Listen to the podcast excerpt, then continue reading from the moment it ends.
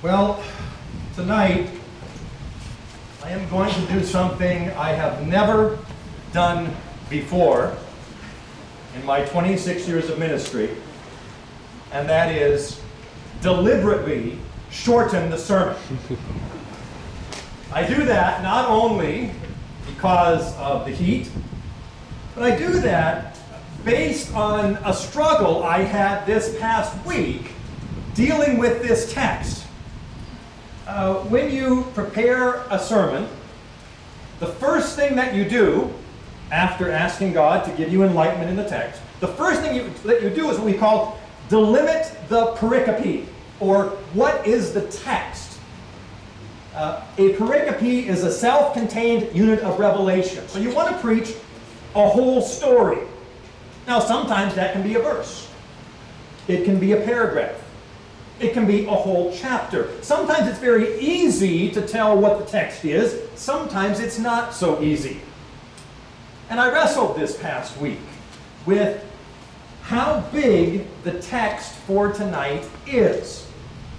Um, from verse 4 to verse 25 of Acts 8, we have what I see as three particular stories and then I believe they all are connected by a unifying theme. So it was my intention tonight to preach uh, from verse 4 to verse 25 about Samaria, about Simon, and about the Spirit.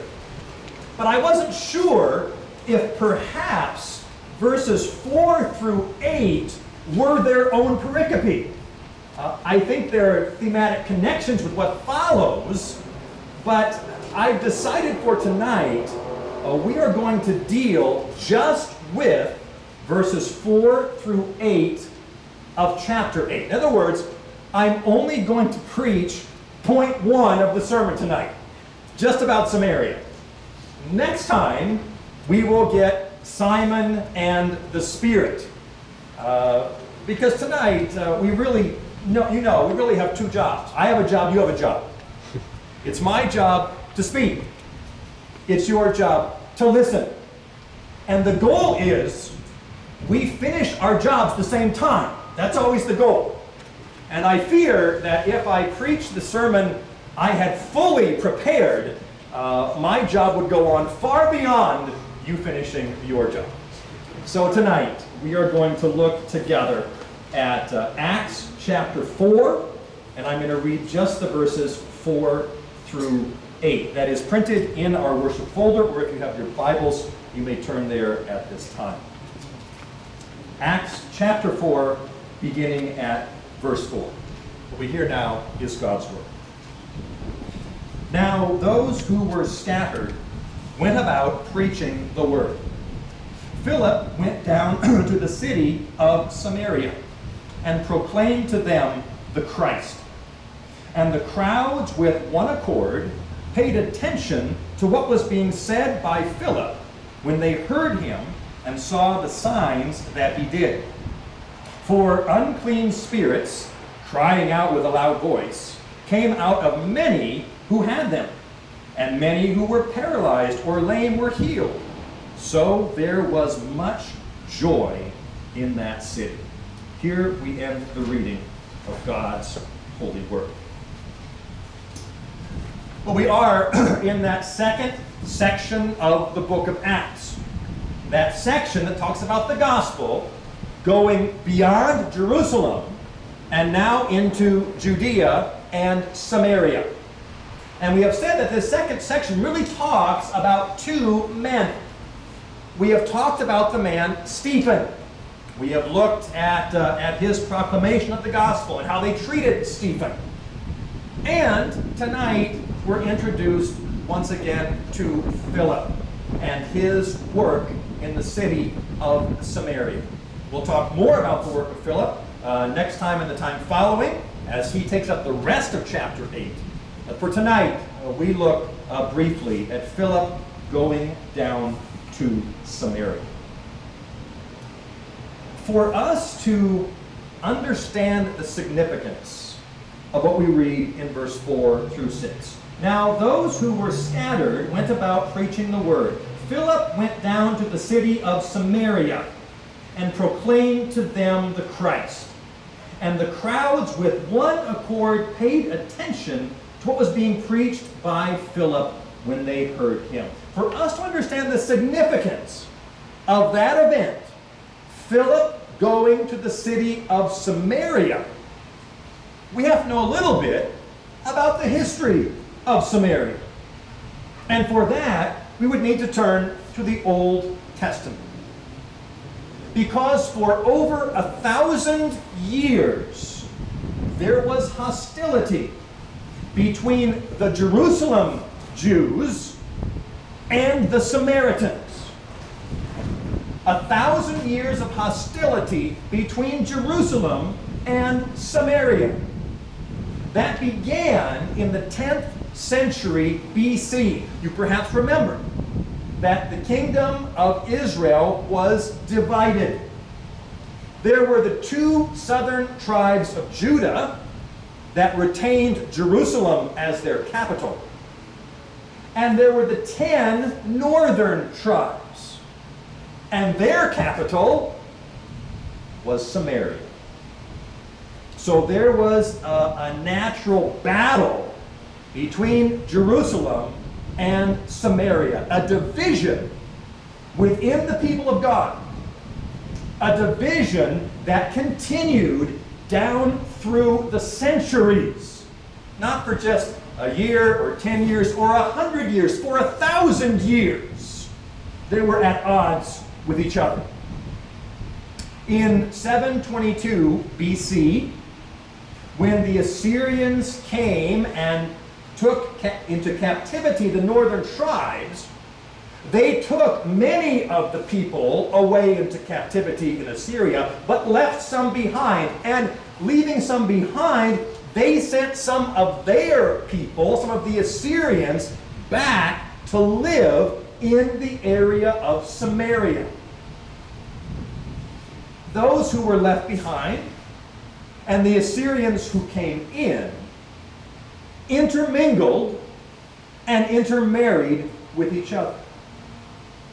And, and Samaritan became a derogatory term somewhat equal to what we would say is a half-breed.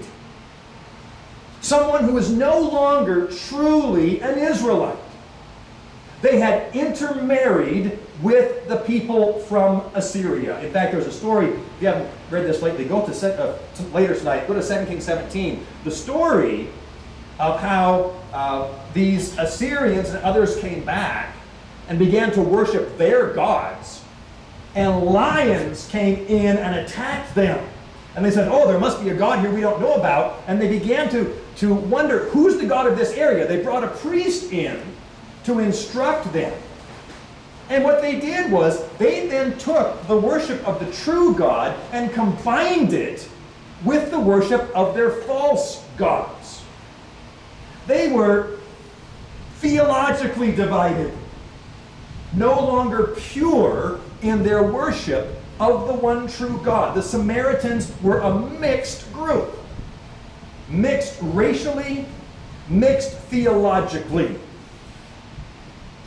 In the 6th century, under Cyrus, king of Persia, some of the Jews are sent back to rebuild the temple. And some of these Samaritans come and say, We'd like to help you rebuild the temple. And they say, We want nothing to do with you. You are not a part of us. You are Samaritans. In the fourth century, Samaritans would actually build their own temple on Mount Gerizim. Maybe that sounds a little bit familiar to you. Because in John chapter 4, we have the story of the woman at the well. And she asked the question, where are we to worship? On Mount Gerizim or on this mountain here in Jerusalem? Where is the true worship of God to take place? Because the people were divided between Jerusalem and Gerizim. In the second century, the Jerusalem Jews would come and destroy the temple at Gerizim. and the feud continued.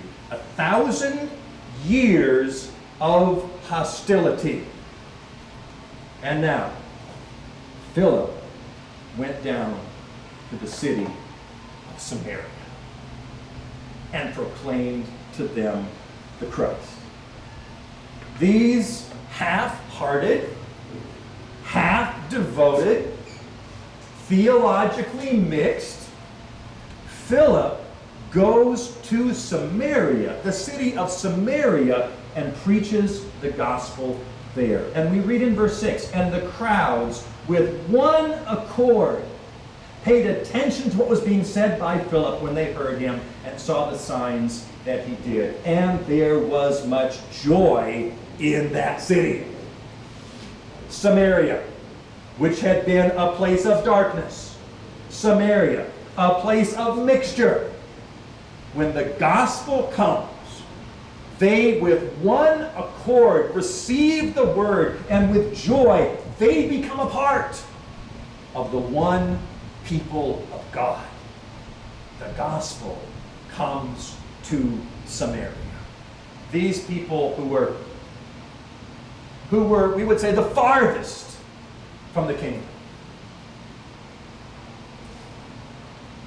Sometimes I wonder, I know we wouldn't say it out loud, but perhaps we think sometimes that there are some people who are beyond the pale of salvation.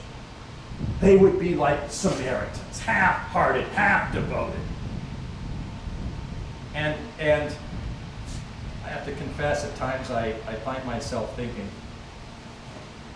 you know, for this person, this person who I come in contact with, or whatever it might be, for this person, because of the way they talk, because of the way they act, it would take a miracle for God to save that person. And I find myself having to confess my arrogance. Because I so often forget. It took a miracle for God to save me. There is no one who is beyond the pale of the call of the gospel. When Jesus Christ is proclaimed, even those who are dark in heart, even those with divided allegiance, when the Holy Spirit opens our minds, opens our heart to receive the gospel, there is great joy in salvation. God came through the gospel to Samaria. God came through the gospel to us and enliven our hearts and enliven our minds. We might embrace that glorious truth. And he continues to do that today. The gospel continues to go forward. God calls tonight to all who hear this call repent and believe in Jesus Christ, the one and only hope for salvation, and know the joy. No matter what you have been, know the joy of belonging to the one people of God, a people saved by grace. The story, the gospel coming to Samaria, is a story of encouragement for us. As God continues to gather his people just as he gathered us.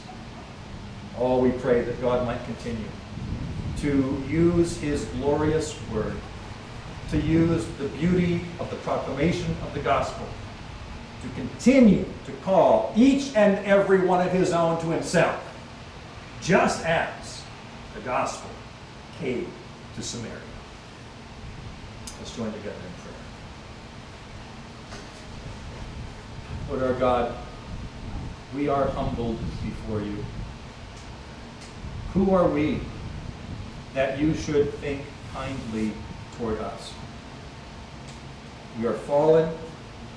Our hearts are cold toward you. We are not seeking after you. And yet you, O God, in your grace and in your mercy, came to us. You caused us to hear the words of salvation. And you, by your Spirit, opened our hearts that we might embrace Jesus Christ. Oh Lord God, we thank you and we praise you for what you have done in salvation. And we are humbled that we are the recipients of this glorious gift. Help us, O oh God, to live every day rejoicing in the salvation which is ours, rejoicing in the work of your Son, Jesus Christ, and rejoicing in the power of the Holy Spirit. Hear our prayer for Jesus' sake. Amen.